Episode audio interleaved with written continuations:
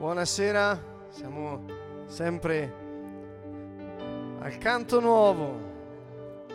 Anche questa sera canteremo un canto nuovo tutti insieme. Salutiamo Roma. Ciao Roma. Ciao Livorno, abbiamo visite da tutto da tutta l'Italia. Salutiamo la Slovacchia. Salutiamo la Polonia, salutiamo la Sicilia. Anche Lavello. Poi abbiamo Firenze.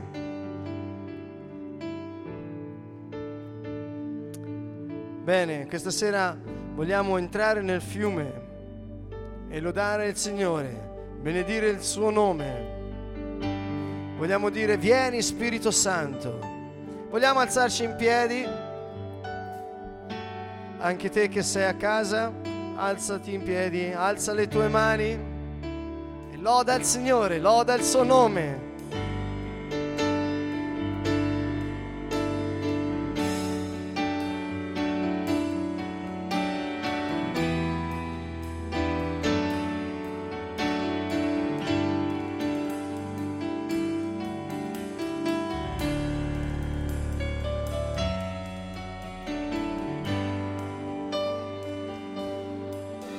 Vogliamo cantare un canto nuovo questa sera. Gesù ha detto, a chi chiede sarà dato, bussate e vi sarà aperto. E poi ha detto, chiunque avrebbe chiesto lo Spirito Santo, il Padre gliene avrebbe dato in abbondanza.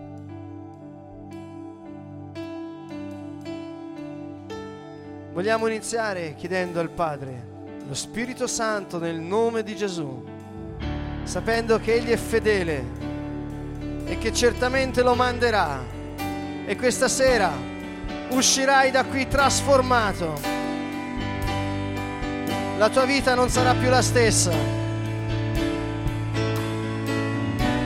Dio ha previsto una soluzione definitiva la sua soluzione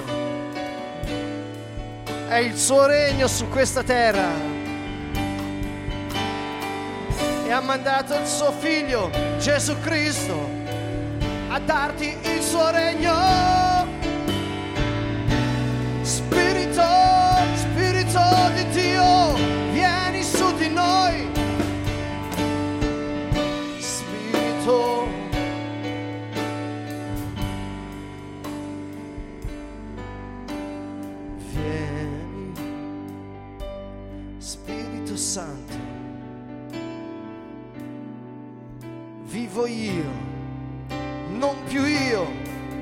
Ma Gesù Cristo che vive, vive in me. Vieni, Spirito Santo, vivo io, non più io Gesù Cristo che vive in me. Vieni, Spirito Santo, vivo io, non più io, ma Gesù Cristo che vive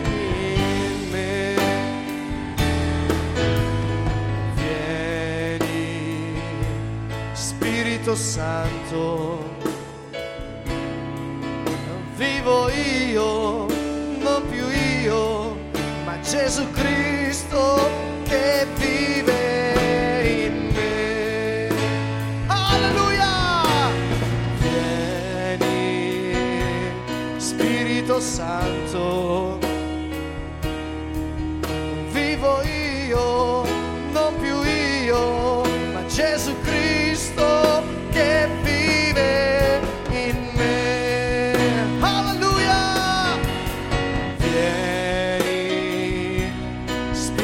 Santo.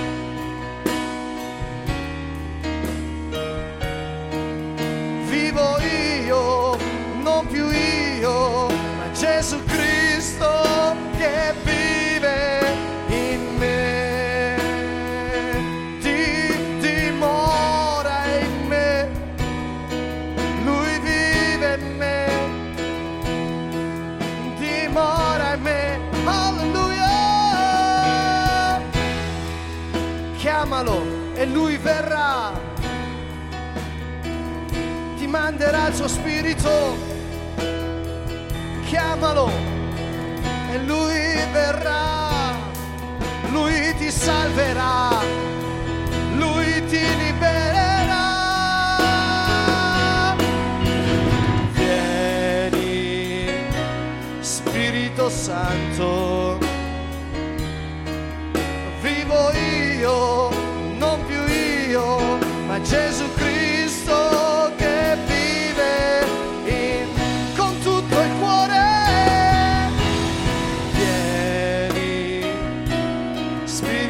Santo.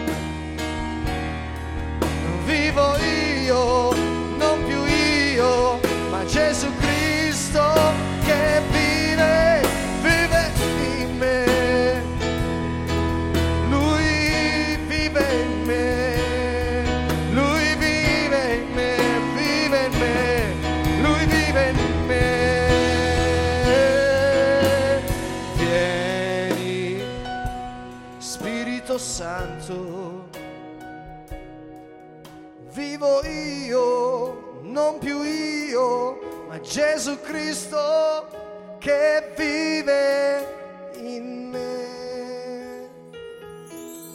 Lui vive in me,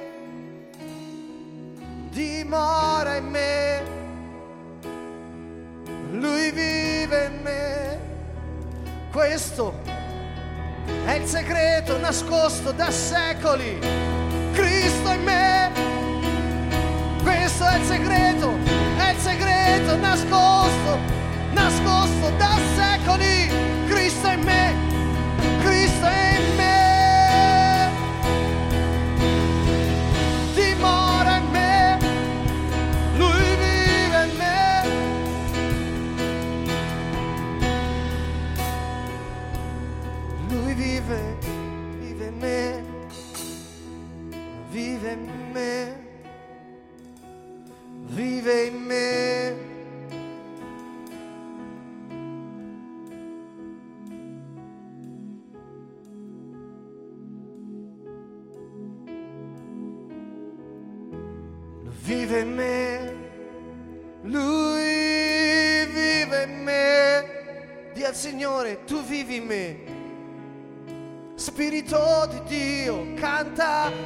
al Signore un canto nuovo, alza la tua lode a Lui, manderà il suo spirito, Lui ti rialzerà, Lui ti guarirà, Lui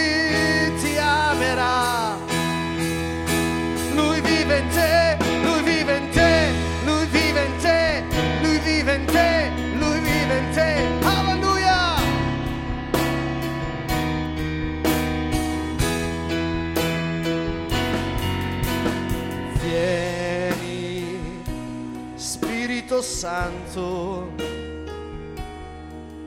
Vivo io, non più io, ma Gesù Cristo che vive in me.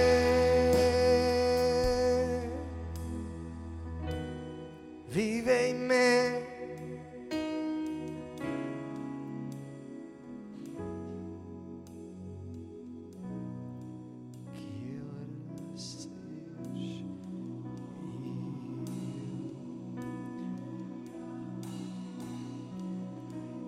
Spirito Santo, riempici Signore, riempi la nostra mente, i nostri cuori.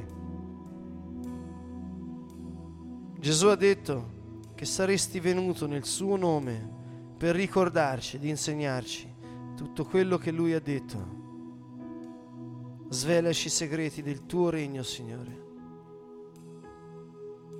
perché possiamo funzionare, Signore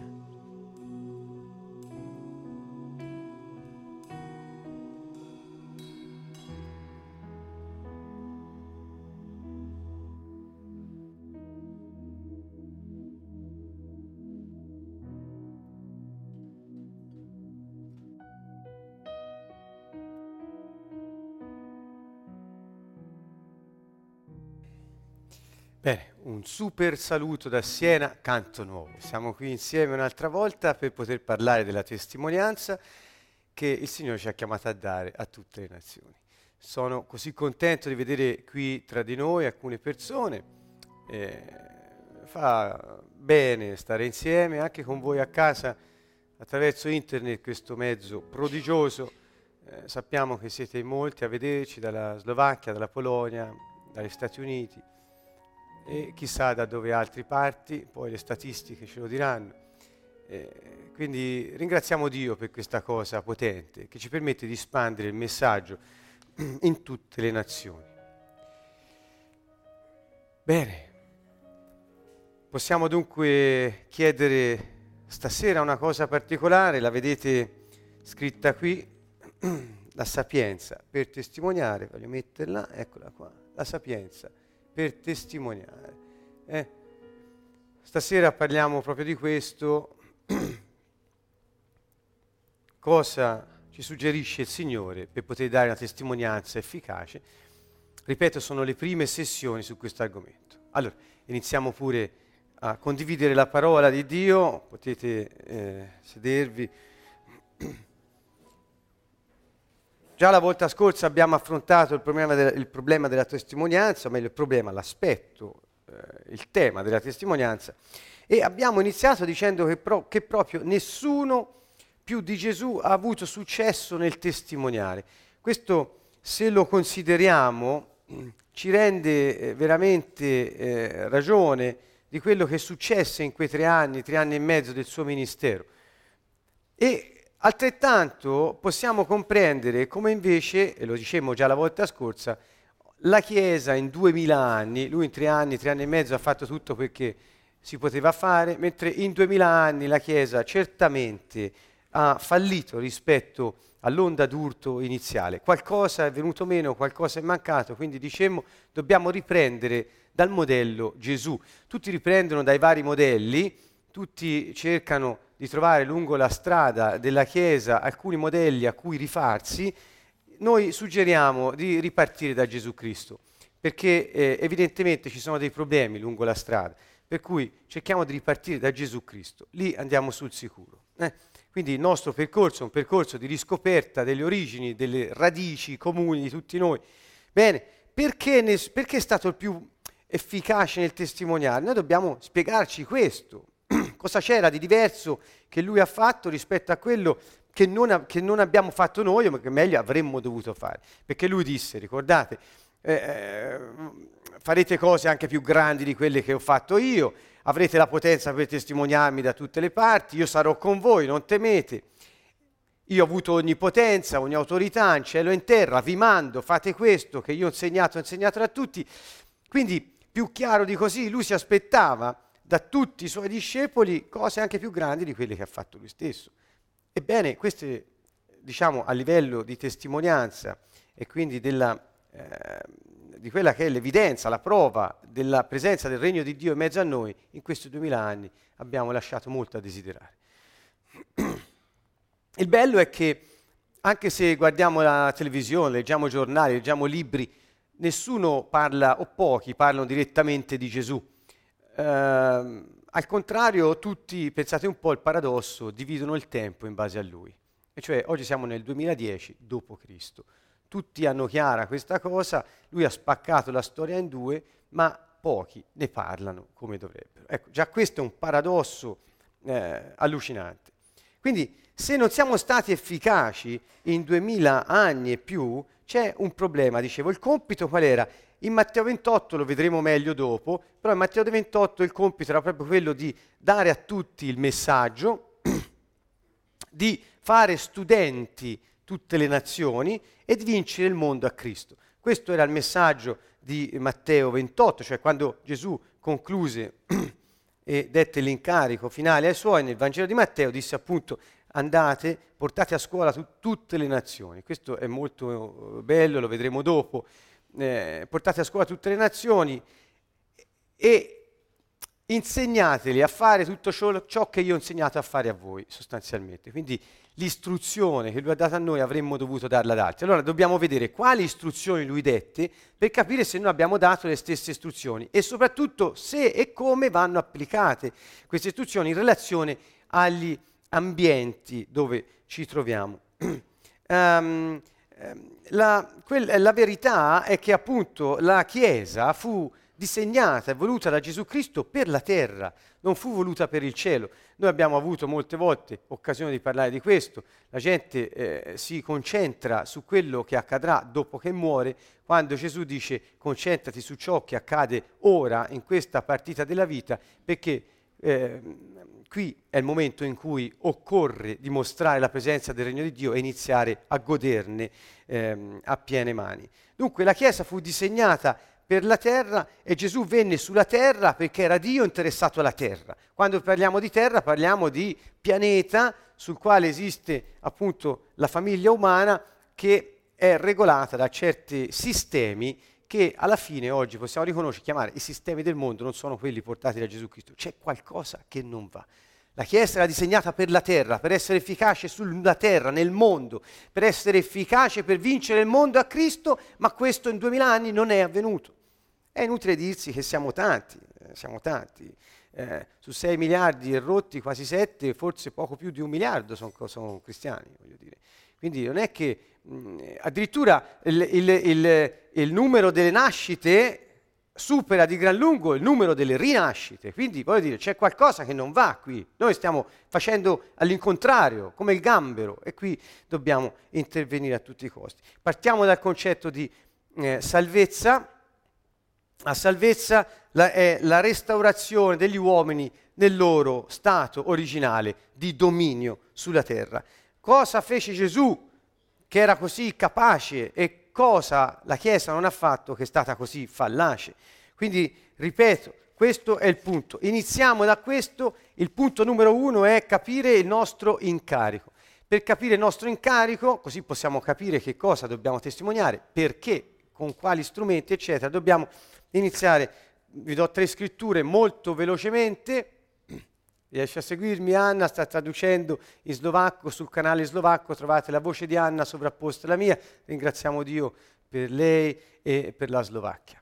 Allora dunque, capire il nostro incarico. Isaia 7,14, pertanto il Signore stesso vi darà un segno, ecco la Vergine concepirà, partorirà un figlio che chiamerà, chiamerà Emanuele. Emanuele vuol dire Dio in noi. Dio in noi. Questo è il nome di, eh, di, Dio che lui stesso si è dato, ha detto io sarò Dio in voi. Quindi nascerò sulla terra, nascerò da donna, sa- prenderò le, la, le, la, natura di uomo e sarò Dio in voi. Ecco, questo eh, è il senso. Isaia 9, 5, 6, poiché un bambino è nato per noi, ci è stato dato un figlio, sulle sue spalle, vi chiedo di notare bene, vedete l'ho sottolineato, sulle sue spalle porta il governo ed è chiamato consigliere ammirabile, Dio potente, Padre per sempre, principe della pace.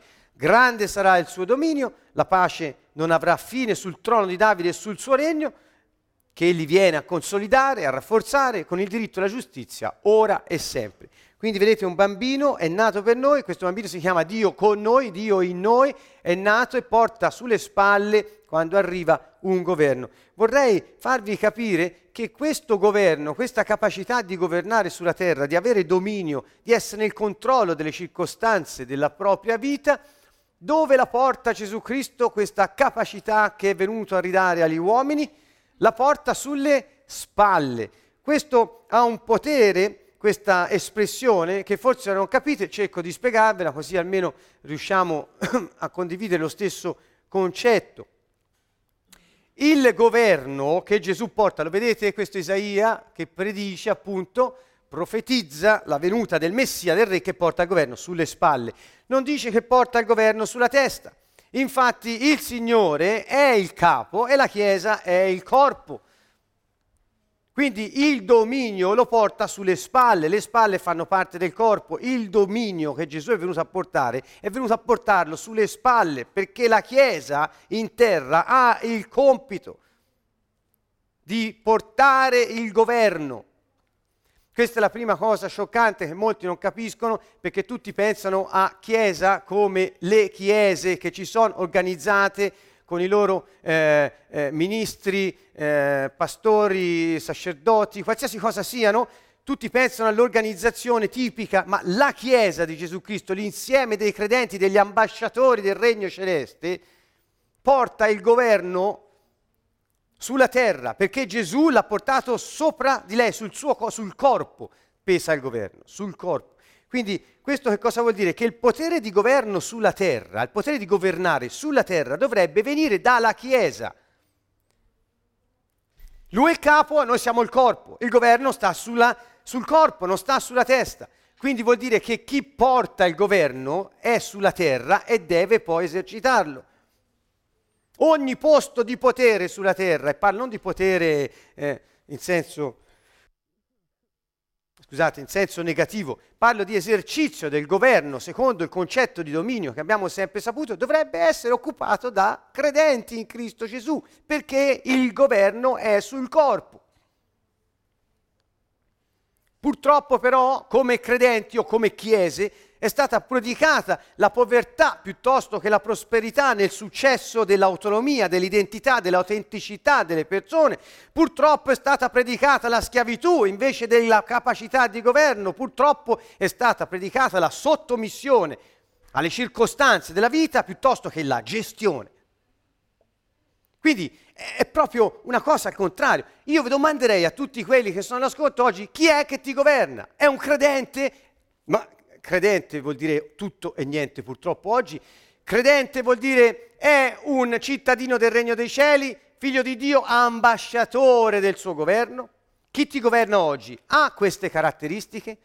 Chi ti dà il salario ogni mese, chi ti governa sul posto di lavoro, ha queste caratteristiche, chi ricopre i posti importanti sulla terra, eppure proprio alla Chiesa, cioè agli ambasciatori del Re celeste, è stato dato il potere di governo.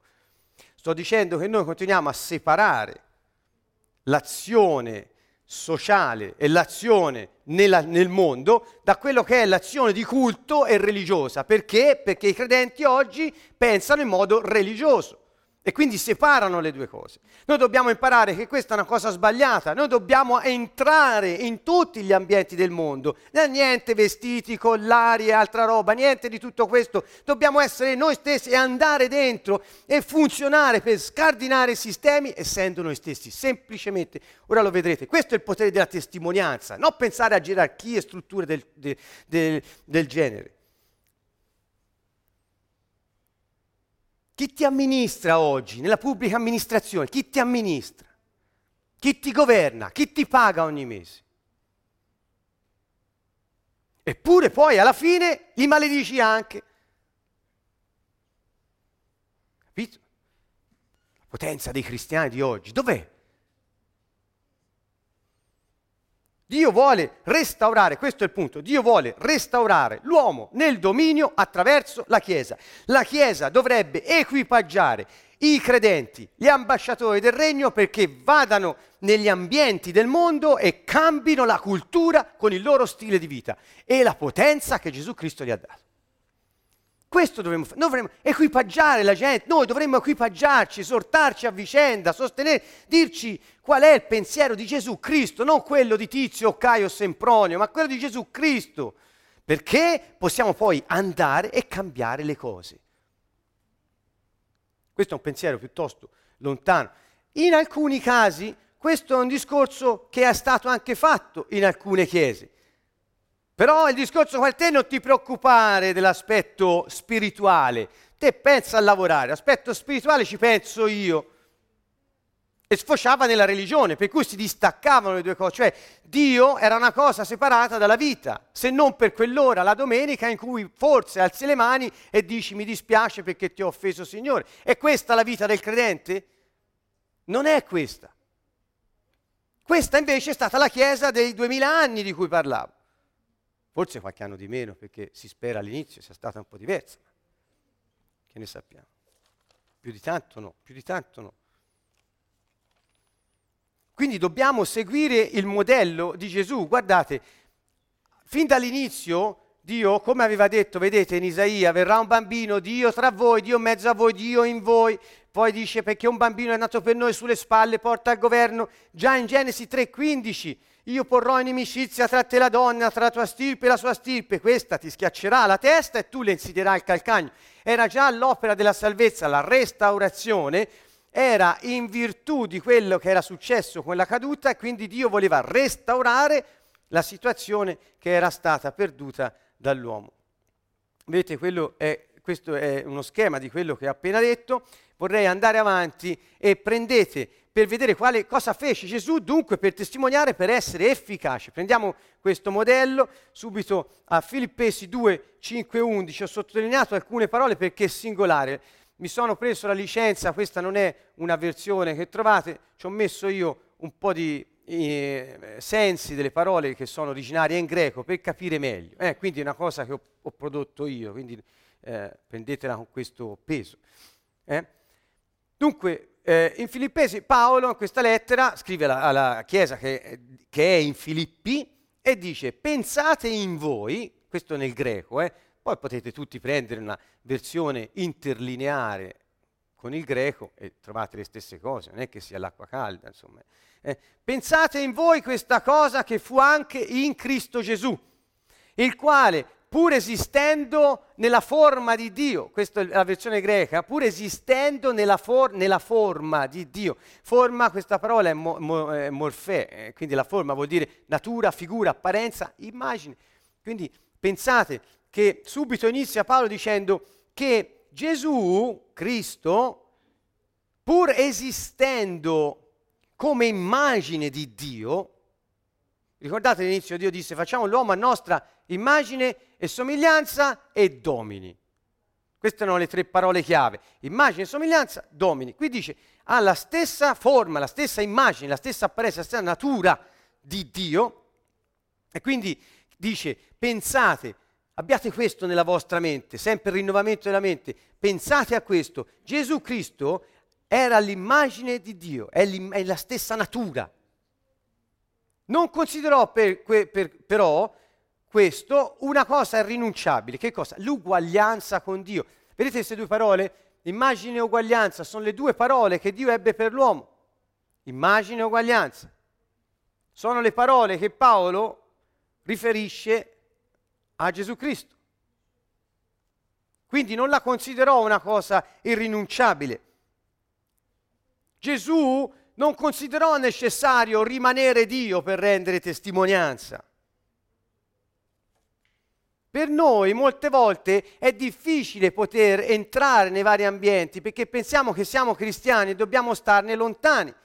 Gesù Cristo non stette lontano da quelli che avevano forma umana, lui che era che era Dio, ma considerò una cosa rinunciabile la sua uguaglianza con Dio, quanto alla natura evidentemente, vedete, ma svuotò se stesso, avendo preso forma di servo e avendo assunto la somiglianza, vedete ancora immagine e somiglianza ancora una volta, la somiglianza con gli uomini, essendo stato trovato nel modo di apparire che è degli uomini abbassò se stesso, qui tutti scrivono umiliò, umiliarsi vuol dire abbassarsi, quindi già abbassarsi come?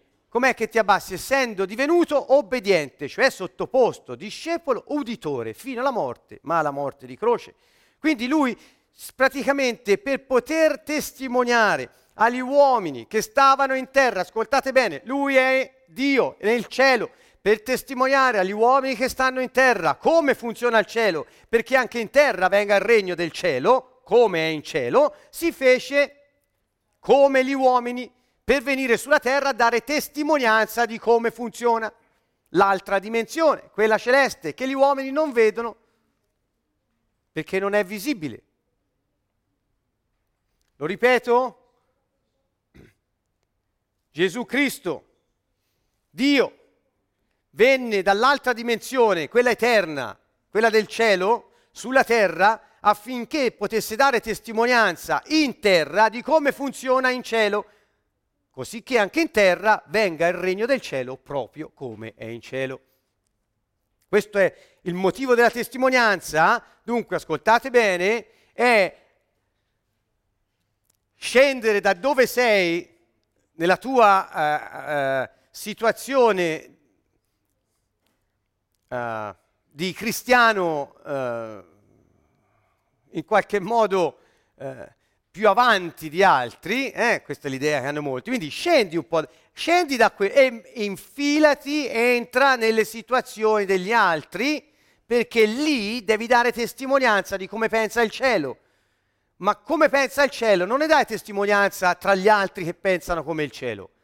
Dai testimonianza di come pensa il cielo là dove pensano come pensa la terra. Invece i cristiani per duemila anni che fanno? Si riuniscono tra di loro e lì finisce. Piuttosto che andare a cercare quelli che pensano come la terra per dirgli e testimoniare di come pensa il cielo. Questa è la differenza tra noi e Gesù Cristo. Noi cerchiamo sempre di girare per chiese, cercare di, di scambiarci un bacio santo, di alzare le mani insieme, stare contenti e fare le cose solo tra di noi. Ma questo non è il modo che ha usato Gesù. Gesù si è spogliato della sua divinità, ha preso la forma di uomo e si è calato nella realtà di quelli che doveva salvare. Quindi questa è una prima cosa molto importante. Dio voleva salvare gli uomini, doveva, doveva tirarli fuori. E Gesù non è andato in, in giro dicendo io sono Dio, dovete credermi perché sono Dio, ma Gesù ha avuto tutto un altro approccio con le persone che gli ha permesso di conquistare eh, tutti quelli che ha trovato e che erano eh, con il cuore aperto per la verità. Gesù consentì solo a tre uomini di vedere la sua divinità, soltanto a tre. Vi ricordate una volta sul Tabor quando si portò Pietro, Giovanni e Giacomo, la storia delle tende, quelli forse pensavano al campeggio lì di rimanere, ma Gesù subito gli disse dobbiamo andare giù perché lo, eh, c'è, c'è bisogno di noi.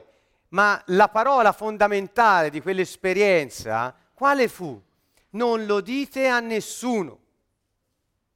Non lo dite. Che cosa hanno visto loro? Hanno visto la divinità di Gesù Cristo manifestarsi davanti ai loro occhi, hanno visto un bagliore, una luce, suo, lui è diventato di luce che faceva più luce della luce del sole. È successo qualcosa in quel momento di eccezionale, cioè hanno visto Dio e volevano rimanere lì, ma Gesù gli dice no, torniamo giù dove sono gli altri per stare in mezzo a loro e non lo dite a nessuno. Non lo dite a nessuno perché? Perché dobbiamo farci come loro per poter cambiare loro. Altrimenti, se noi arriviamo dall'alto della nostra esperienza e cerchiamo di dirgli cosa devono fare, secondo quello che abbiamo visto noi, se non cambiamo mentalità, riusci- riusciamo anche a distruggerli. Queste sono altre cose che vi dirò dopo. Quindi Gesù, Gesù non, ma- non fa eh, eh, sfoggio della sua divinità in questo senso, apparendo in questo modo. Lui appare in forma di uomo.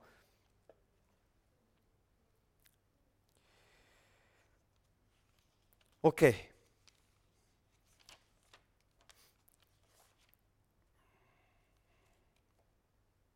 Molto spesso, infatti, e questa è un'esperienza che purtroppo forse tutti abbiamo toccato, specialmente all'inizio delle nostre conversioni, eh, forse ci siamo comportati in un modo che più che avvicinare le persone probabilmente le ha allontanate.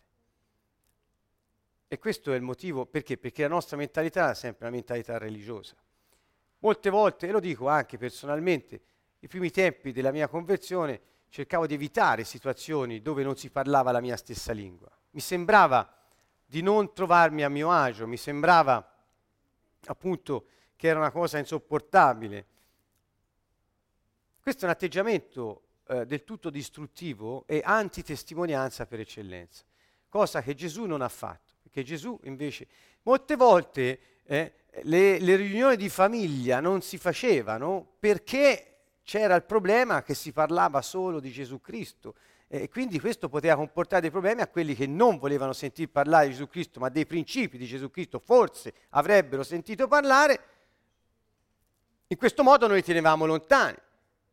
Quindi vi sto dicendo che questi sbagli poi si pagano dopo perché la gente la allontana invece di avvicinarla. Gesù non ha fatto così. Gesù ha fatto vedere che lui era Dio a tre soltanto, gli ha detto non lo dite a nessuno. Perché lui come vedremo dopo, ha fatto tutto con sapienza. Quando noi siamo in mezzo agli altri, gli altri dovrebbero sapere chi siamo, non dallo, da, dallo sfoggio che facciamo di segni di riconoscimento, di uniformi, di cose varie. No, dovrebbero riconoscerci da, da quello che facciamo, ma soprattutto da quello che non facciamo in mezzo a loro. Da quello che non facciamo.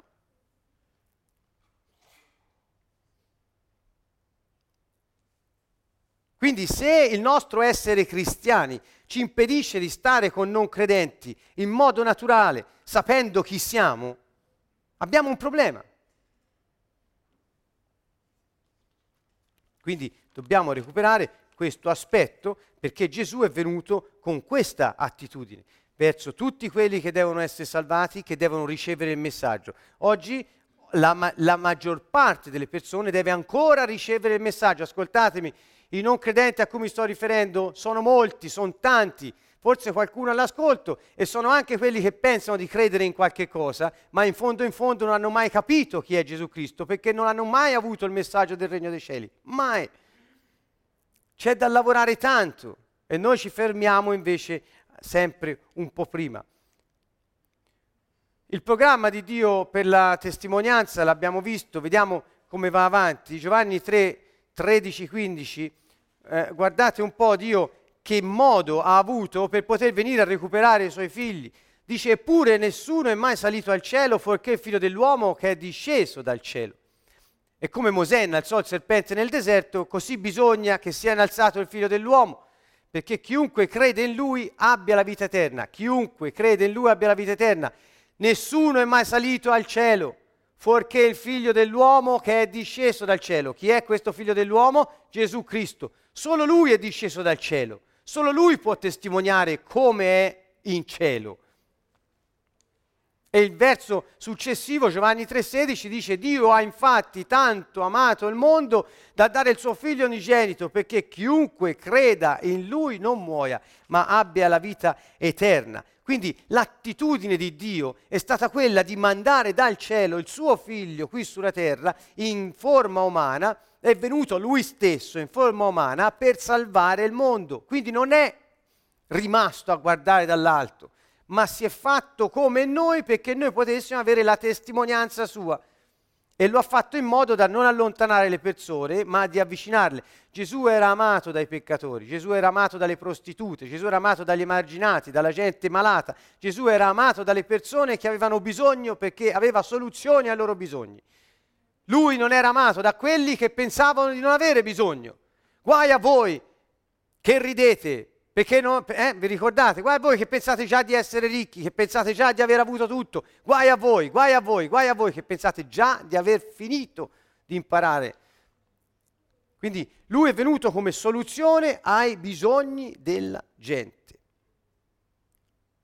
E guardate un po', Dio non ha mandato il figlio nel mondo per giudicare il mondo, ma perché il mondo si salvi per mezzo di lui. Quindi come cristiani intanto dobbiamo imparare una cosa da Dio nel suo programma, mai andare in mezzo agli altri per giudicarli, mai. Lui non, ha, non, è venuto in mezzo a noi per giudicarci, lui è venuto in mezzo a noi per salvarci. Qui dobbiamo capire questa cosa. Non dobbiamo entrare nel mezzo alle situazioni delle persone che non conoscono Dio e pretendere di parlargli, di agire come se lo conoscessero e se non lo conoscono giudicarli e condannarli. Lui non ha fatto così. Perché noi facciamo in questo modo? C'è qualcosa che non va bene e che dobbiamo cambiare. Quindi, vedete, oggi per esempio, eh, molte persone evitano di entrare in certi ambienti del mondo, per esempio la politica. Molti cristiani evitano di entrare in politica. Dopo che hanno scoperto di ora, negli ultimi tempi, è venuta fuori un po' questa cosa. Parlo dell'Italia, non so, nelle altre nazioni, eh, non, non, non, ho, non ho una idea chiara, ma qui in Italia è un po' così. Ora come ora si cerca un po' di evitare, se uno ha avuto un'esperienza diretta di Dio, un'esperienza personale di Dio, cerca di non mischiarsi con eh, situazioni politiche, economiche, ma questo non fa, non fa bene alla nazione perché il, il, il, eh, qualcuno in politica ci va, qualcuno a fare affari ci va, qualcuno a governare le banche ci va, qualcuno a lavorare nei posti dove si deve rappresentare ci va. I cristiani oggi si tengono un po' fuori. Perché? Forse perché nel, nei, nei, nei 30 anni precedenti dico questo per l'esperienza mia, poi eh, chiaramente sono un po' limitato in questo, c'è stata l'esperienza contraria dove tutti si dicevano cristiani e finiva tutto a tarallucci e vino. Questo è un po' difficile per gli slovacchi, mi dispiace per voi, o per i polacchi uguale, ma che vuol dire tarallucci e vino? Vuol dire che se anche le intenzioni erano buone all'inizio, dopo un po' il sistema ti corrompeva. Perché? perché non solo non avevano una relazione personale con Dio, ma se l'avevano non avevano mai capito la sua, la sua, potenza e non hanno mai avuto il messaggio del regno dei cieli. Per cui non erano ambasciatori del cielo sulla terra, ma erano semplicemente ambasciatori di se stessi. Alla fine hanno trovato la poltrona, ci sono rimasti e hanno cercato il loro interesse. Questi non sono cristiani, questi sono persone che dicono di conoscere Dio la domenica ogni tanto da qualche parte. È molto diverso. Quindi oggi dobbiamo recuperare questa cosa, dobbiamo tornare nei posti, dobbiamo tornare ad occupare i posti nel mondo, perché noi siamo nel mondo. La preghiera di Gesù non fu, ascoltate, Padre, toglili dal mondo perché è pericoloso per loro, ora che sono salvi, levali di qui. Questa non fu la preghiera di Gesù. Lui pregò così, Padre, non li togliere dal mondo, ma preservali dal maligno non li togliere dal mondo, perché se togli loro nessuno può testimoniare. Dunque lui è il testimone, è venuto a testimoniare, ha testimoniato. Quelli che hanno raccolto la testimonianza da lui sono quelli che andranno a testimoniare a loro volta. Difatti Gesù disse, sempre parlando al Padre in questa circostanza, e anche quelli che per la loro parola crederanno. Quindi c'è questo passaggio di consegne nella testimonianza Vuol, però siamo nel mondo, Padre non li togliere dal mondo. E noi facciamo, ci togliamo dal mondo perché diciamo di aver conosciuto il Padre. Tutto questo non va bene.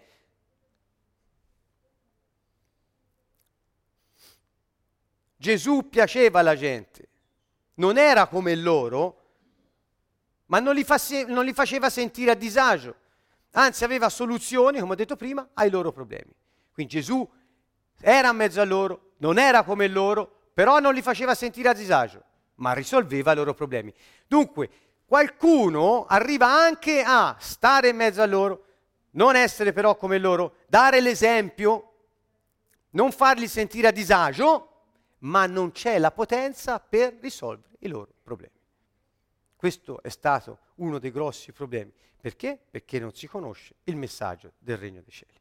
Quindi oggi i cristiani che dopo un po' che entrano nei sistemi, parlo di economia, parlo di politica, si corrompono e finiscono per essere inglobati dal sistema, non sono lì per testimoniare, ma per cercare il loro interesse. Ricordate, Paolo ci dice, l'amore è non cercare il proprio interesse. Ricordate, no questo? Non cerca il proprio interesse l'amore. Quindi perché la gente si corrompe? Ve lo dico io, il problema non è del sistema, perché il sistema del mondo non può che corrompere. È il suo lavoro, viene da Satana e funziona solo per quello. Il sistema del mondo è un sistema che va cambiato con la filosofia del cielo. Se uno si corrompe è perché semplicemente ha cercato il proprio interesse. Non c'è un altro motivo, altrimenti dovremmo ammettere che il sistema del mondo è più forte del sistema celeste qualcosa fa crack lungo la strada, qualcosa si rompe e non funziona.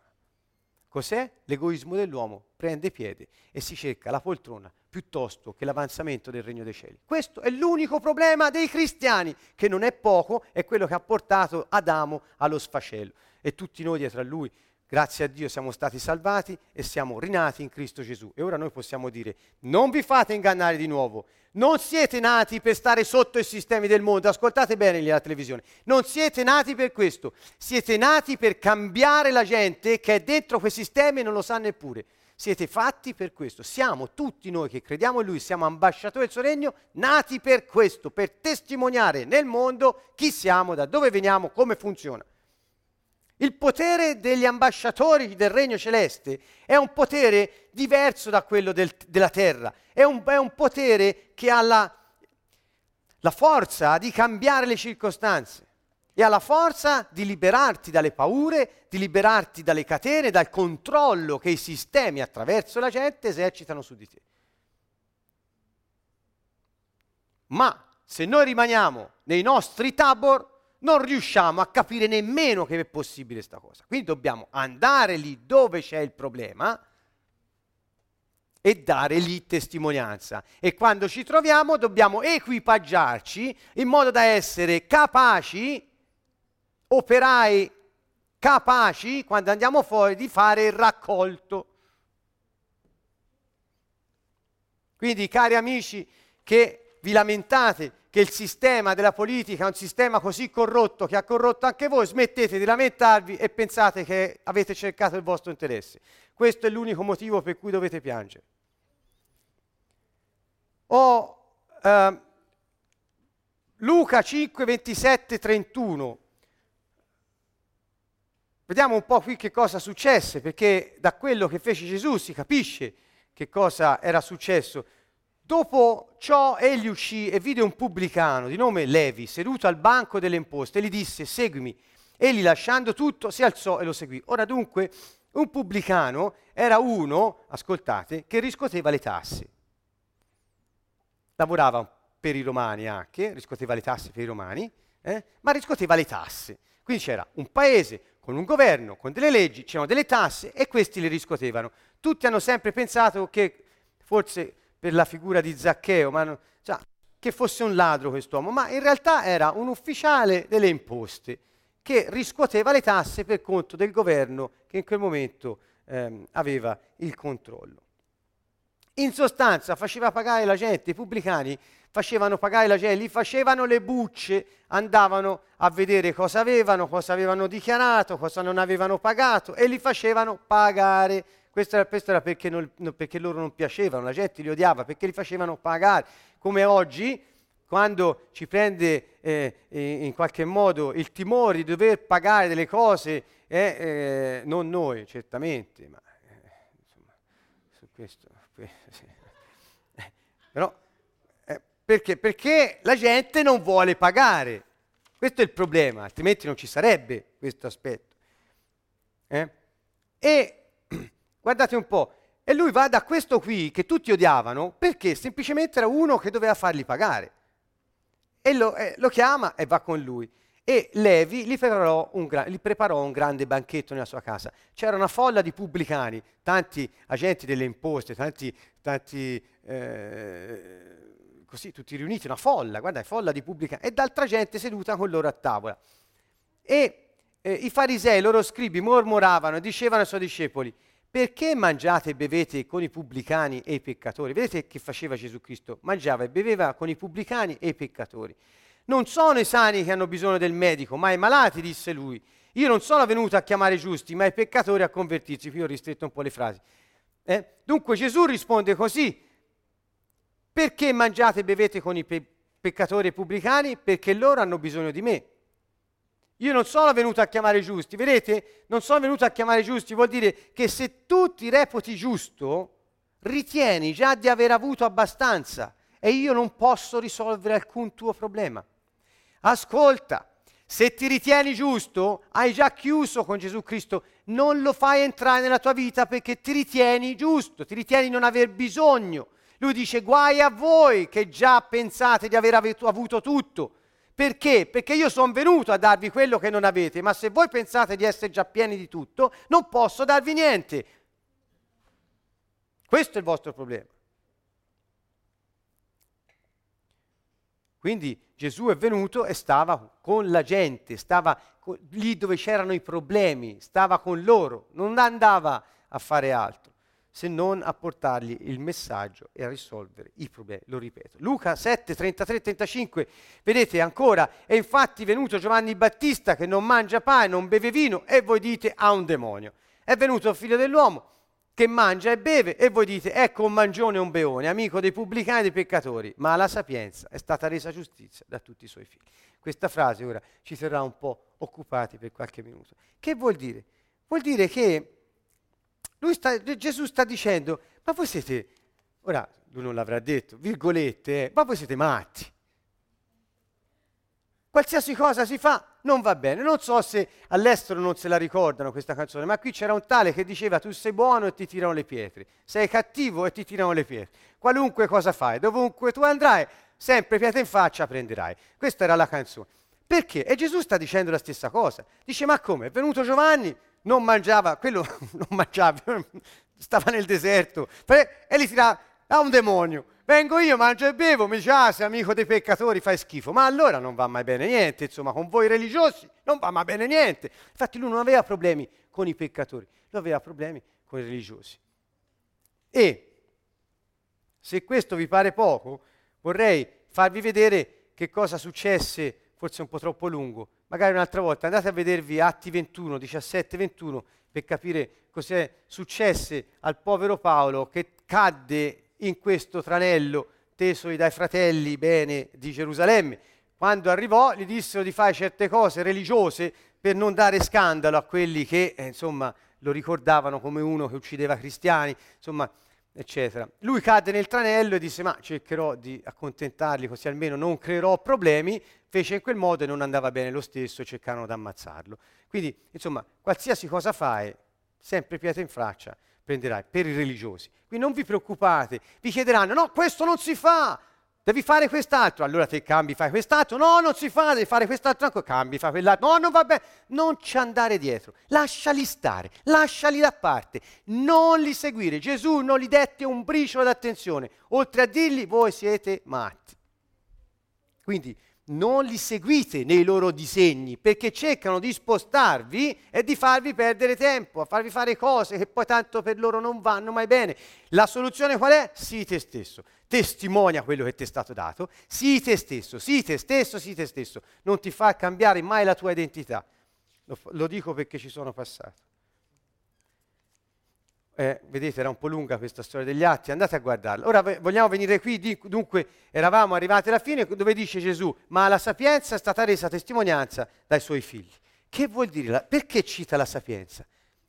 Quando, quando lui dice io sono a tavola con i peccatori, mangio e bevo con quelli che vanno salvati, prostitute, mh, mm, eh, ladri, pubblicani, voi considerate... La... Cioè, io sto con loro perché? Non te lo domandi, gli stava dicendo chi è figlio della sapienza la riconosce. Attenzione, devo tornare indietro un po' di slide. Ok, alla, vedete, lui dice, io mangio e bevo con loro, amico dei pubblicani e peccatori. Ma alla sapienza è stata resa giustizia da chi? Da tutti i suoi figli. Chi è figlio della sapienza riconosce la sapienza. Ma chi non è figlio della sapienza, come voi religiosi, non la potete riconoscere. Io non sono un peccatore perché sto in mezzo ai peccatori, ma con sapienza io applico le informazioni che ho ricevuto dal Padre mio e sono qui per salvare i peccatori. Voi non riuscite a vedere questo, voi non siete figli della sapienza. Questo sta dicendo Gesù. Allora qui dobbiamo fare un inciso molto veloce, vedete, noi dobbiamo avere prima le informazioni, poi la rivelazione e quindi applicarle. Ogni informazione che ricevi, ogni notizia che hai, ogni inf- informazione deve essere capita quindi l'informazione fa parte della conoscenza, le cose che vieni a conoscere attraverso lo scambio di idee. Stasera state conoscendo cose mentre io parlo. Questa è un'informazione. La conoscenza va capita, rivelazione, quando ti, ti si rivela il significato delle idee che ti hanno dato. E quindi se capite quello che vi sto dicendo, fino a qui non basta, dovete anche applicare. Il momento dell'applicazione è il momento della sapienza. La sapienza è applicazione dell'informazione rivelata alla vita. Ve lo dico ancora una volta, la sapienza è applicazione dell'informazione rivelata, compresa la vita. Quindi lui diceva, io sto applicando l'informazione che ho compreso e la metto in pratica perché sono venuto dal cielo per stare con voi, Emanuele, per portare il governo, ridarlo a quelli che hanno bisogno e che l'hanno perso. Io sto applicando l'informazione rivelata, sono io l'informazione rivelata, stava dicendogli. Chi è figlio di questa sapienza che applica l'informazione del Padre, la riconosce. Quindi ehm, i farisei e gli scribi, eh, come i religiosi di oggi, hanno l'informazione, eh, se ce l'hanno. Alcuni la capiscono anche, alc- ma ben pochi sanno metterla in pratica. Ben pochi sanno metterla in pratica. Quindi Gesù stava dicendo loro, voi non sapete applicare la parola di Dio ai peccatori per salvarli, non lo sapete fare. Io sì, e mi scambiate per uno che sta facendo una cosa senza senso, perché non avete sapienza. Quindi dobbiamo recuperare questa sapienza di cui parla Gesù. Oggi il mondo ha bisogno di noi, il mondo ha bisogno di essere toccato dalla potenza di Dio e dalla, dal suo stile di vita Quindi um, um, il figlio della sapienza sa come rendere efficace l'informazione rivelata nella sua vita quotidiana con gli altri. Lo sa. E Gesù disse, ora io sto applicando la sapienza. In Giovanni 4 Gesù parlò della messe, parlò degli, degli operai.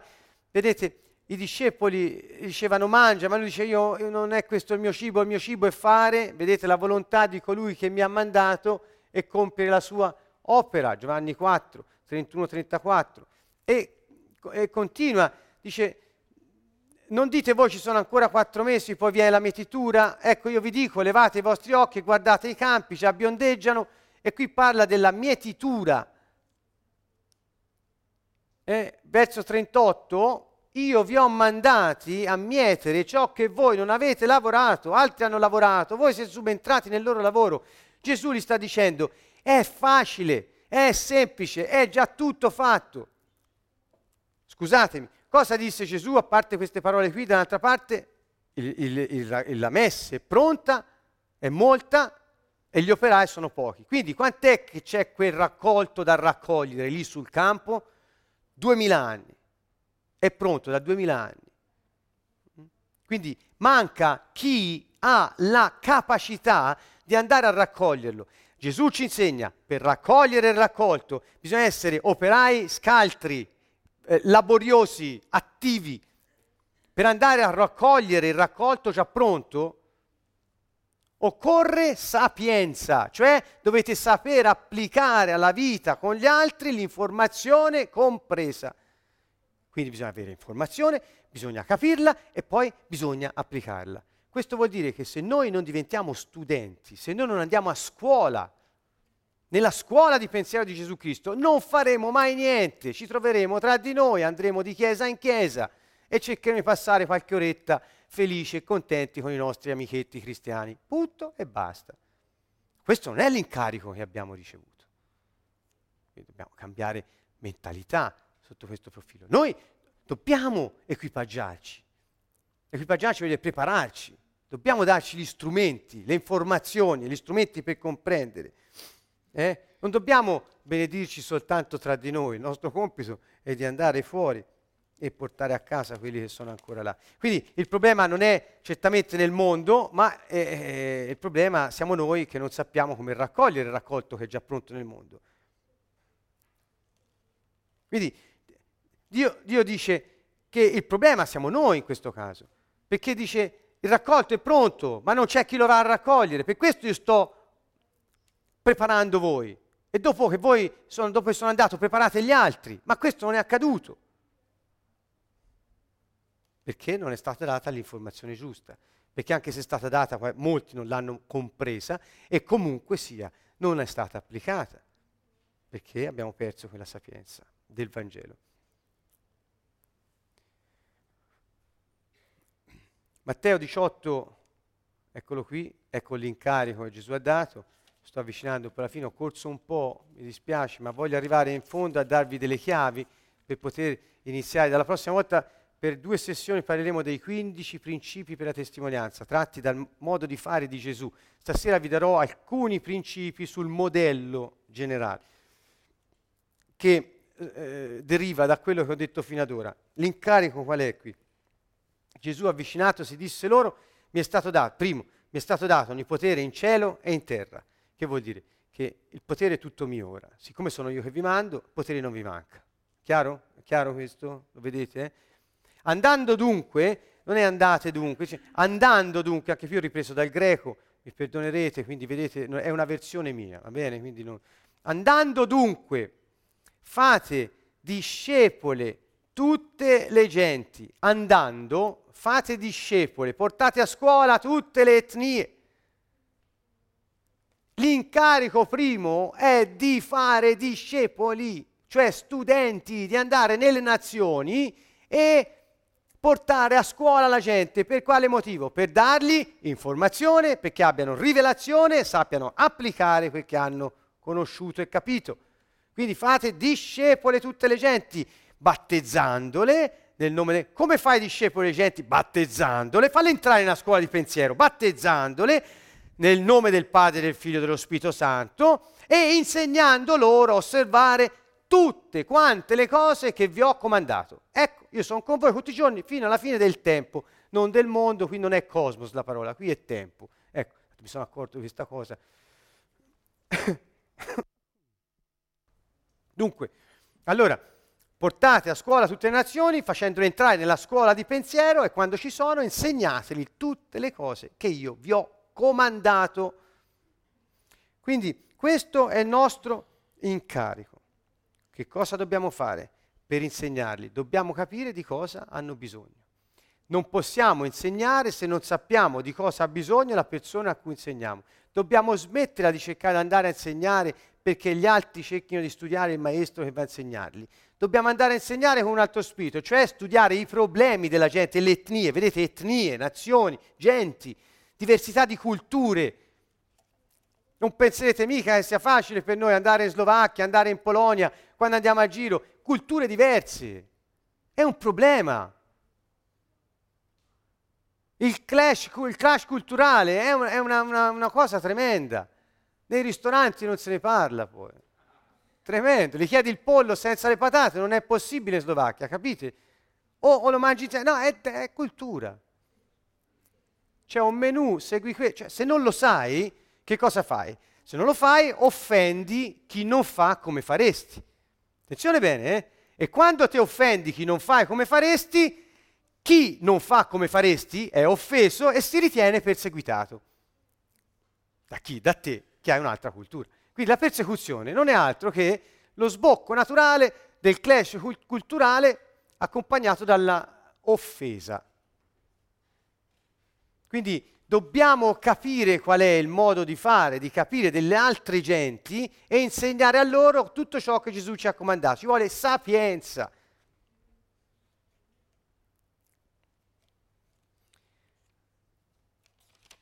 È anche Fondamentale dunque riuscire a capire le aree nelle quali devi operare nelle varie nazioni.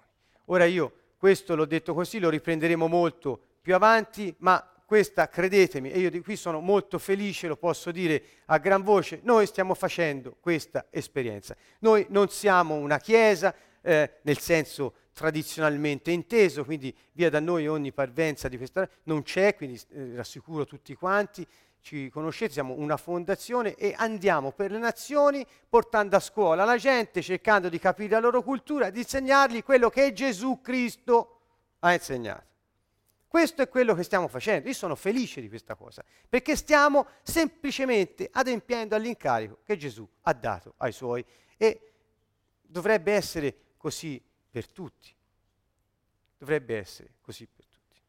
Il modello dunque di Gesù, vi do alcuni punti, cinque punti, ecco qui. Cosa fece quando andò tra la gente? Eh, adattò la cultura, il linguaggio del cielo alla terra, cercava di farsi capire, usava e avremo forse un giorno, anche con l'aiuto di qualcuno qui di noi, eh, capiremo che alcuni detti di Gesù che ci sembrano eh, quasi senza alcun significato, erano detti che nella cultura ebraica avevano un significato ben particolare. Quindi lui si adattò completamente alla cultura. Tutti citano Paolo quando dice mi sono fatto tutti a tu, tutto a tutti pur di vincerli al Vangelo, una cosa del genere, ricordate? E tutti citano questo, tutti citano Paolo, ma noi diciamo ancora una volta, Paolo è un commentatore di Gesù Cristo, torniamo a Gesù. Lui, Paolo, è una, lo, lo ripeto, sono, io sono rimasto in piedi in alcune tempeste grazie a delle parole nelle lettere di Paolo e, e ringrazio Dio che le ha messe lì. Però dico io, torniamo senza nulla togliere a Paolo, torniamo a Gesù. È lui che si è fatto, eh, come dire, è entrato in ogni cultura, ci è entrato dentro e ha adattato il suo modo di fare, il suo linguaggio alla cultura che ha trovato. Non impose mai se stesso o ciò in cui lui credeva agli altri. Non lo impose mai. Vi ricordate quella volta che quelli pensavano di dover, di, di dover diventare cannibali perché dice ma mangiare il mio corpo, ma lui dice ma non c'è la carne, non c'entra niente, ma che pensate di mangiare la mia carne? Lei è lo spirito che dà la vita, non la carne, lo spirito che dà la vita. Le mie parole sono spirito e vita. E, e le, allora alcuni se ne andarono e lui disse agli altri, volete andarvi anche voi? Andate pure, non ci sono problemi. Lui non ha mai imposto niente a nessuno. Quando qualcuno se ne è voluto andare, se ne sono andati. Quindi questo è un, è un modello eccezionale che noi dobbiamo tenere presente. Quindi adattarsi alle varie culture, alle varie circostanze, adattare il nostro linguaggio. Molto spesso quando siamo in mezzo alla gente, dobbiamo smettere di, di viaggiare a 2000 con 30 glorie a Dio ogni 35 parole. Perché alcuni fanno così. Forse non qui, non noi, ma parte li conosco. Eh. Come si può andare in mezzo alla gente e, e parlare così. Non, non, non, Gesù non ha fatto, Gesù si è adattato, parlava con il loro modo di dire, eccetera. Dobbiamo imparare queste cose. Studiò e capì il mondo, la sua cultura e la natura degli uomini. Eh, sapeva. Fece appello ai bisogni degli uomini, rispondeva ai bisogni degli uomini. Gesù ha sempre avuto questo. Gesù non è andato dietro alle bizze o ai desideri. Eh? Gesù è andato dietro ai bisogni. Perché? Perché lui era una soluzione su due gambe.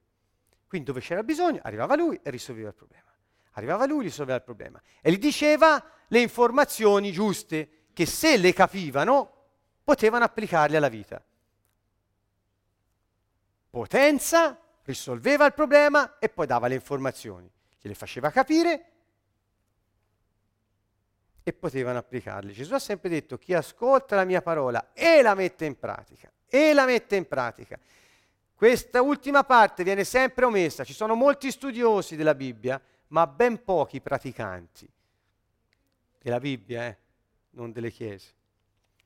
Infine Gesù si sottopose a disciplina e fece discepoli, perché per testimoniare efficacemente occorre essere gente disciplinata. E e la mira è quella di fare discepoli, essere disciplinati, vedremo poi a cosa ci porta, ci porta non solo ad avere un modello, un esempio da tenere, ma anche a non essere preda e in balia delle varie circostanze. Eh.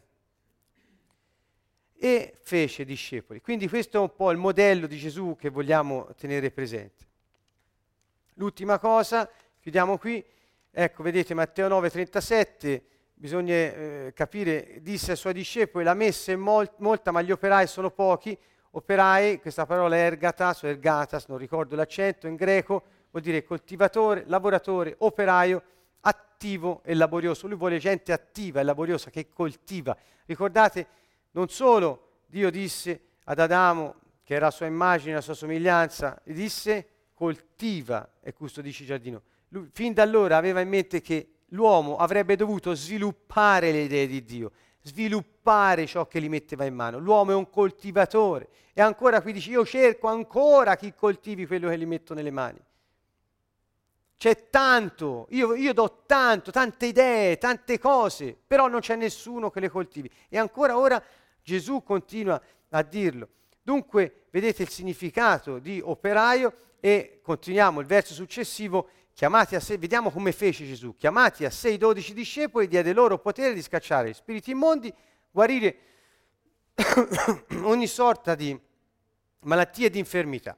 I nomi dei dodici apostoli sono. Quindi come prima cosa, che cosa fa? Gesù si sceglie i discepoli, coloro ai quali avrebbe dato le informazioni perché le capissero e mettessero in pratica, e prima cosa dette loro potere sugli spiriti maligni, sulle malattie. Perché? Perché avessero la chiara evidenza dentro di loro che erano anche loro du- un, soluzioni su due gambe che entravano nella vita degli altri per portare aiuto ai bisogni delle persone. Qui dobbiamo mandare gli operai nel raccolto, dobbiamo prepararli, prepararci e andare nel raccolto. Quindi eh, ci vuole, questo volevo eh, eh, evidenziare in modo particolare stasera, ci vogliono due cose, Gesù lo fece subito, la prima era, diede loro, vedete, il potere, quindi la potenza eh, che il Signore ci eh, dona per poter dare prova. E poi disse al verso 5, questi dodici Gesù inviò dopo averli così istruiti. Quindi potenza, formazione. Potenza, formazione. Se non abbiamo queste due cose non possiamo funzionare. Ci vuole potenza, ci vuole formazione. Perché? Perché devi avere conoscenza, avere rivelazione su quel che conosci e applicarlo nella tua vita e devi risolvere i problemi della gente con atti di potenza. Questa è la Chiesa equipaggiata per rappresentare il regno dei cieli. E qui Gesù eh, disse delle cose tra le istruzioni che, sono, eh, che dette ai discepoli piuttosto interessanti, mi avvio a concludere 5 minuti, ed è questo. Cioè dice non andate, è, è strana questa cosa, Gesù dice sempre andate, lui dice non andate, non vi sembra strana questa affermazione di Gesù? Inizia con una negazione. Non andate. Perché?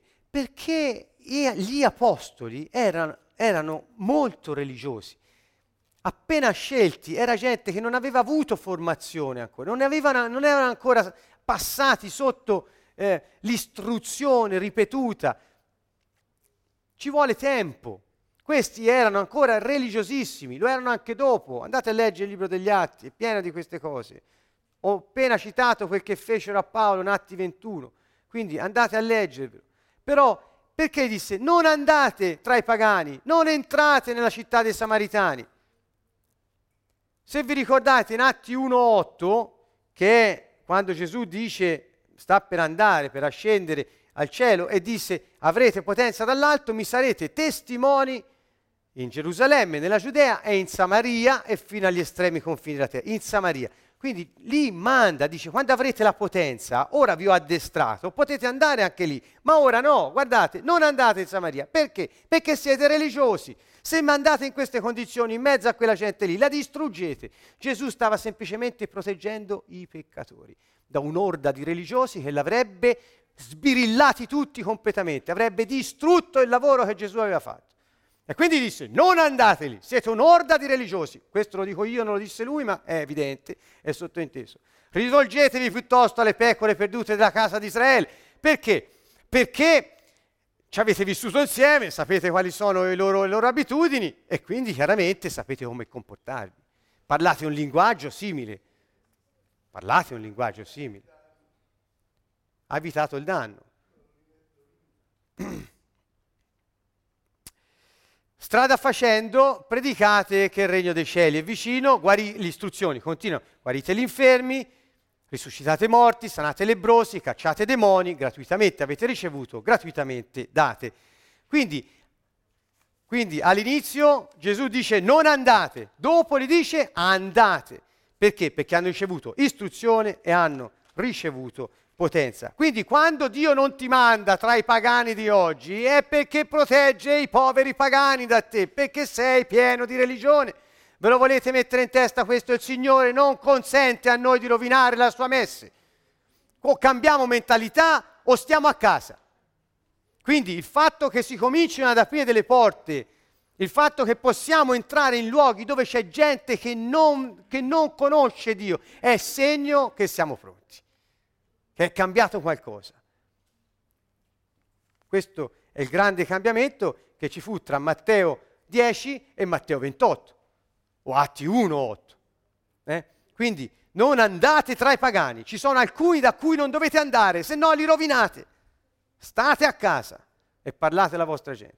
Questo è eccezionale. E vi dette tutte le istruzioni del caso. Quindi Dio protegge la gente da te. Se sei religioso, Dio protegge la gente da te. Non ci arriverai, non ci andrai.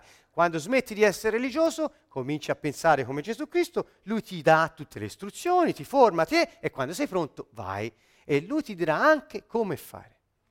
Quindi noi abbiamo sempre molto spesso, troppo spesso, eh, paura di questo. Difatti, voglio dire, se pensiamo a quelli che Gesù aveva con sé, ma ci pensate un po', chi fu di... Ora scusatemi, mi dilungo due minuti. Chi fu o no?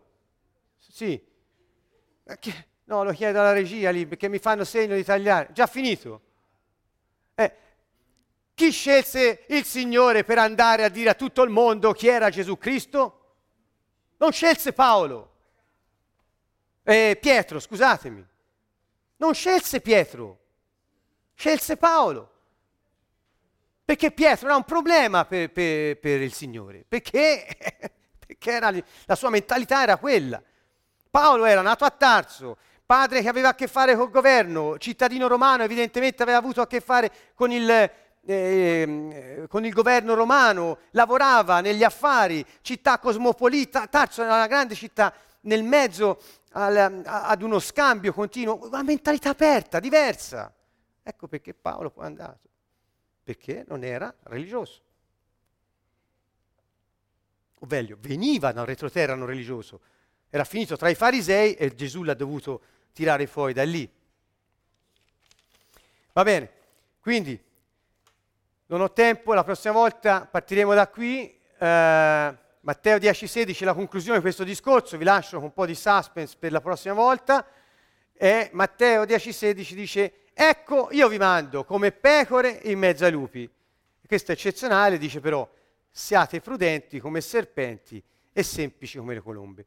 Allora, dovremmo capire, siccome tutti quelli che leggono la Bibbia pensano che il serpente sia eh, il diavolo, eh, il serpente è un animale e, e, e molto spesso invece Gesù l'ha usato per dire siate come i serpenti.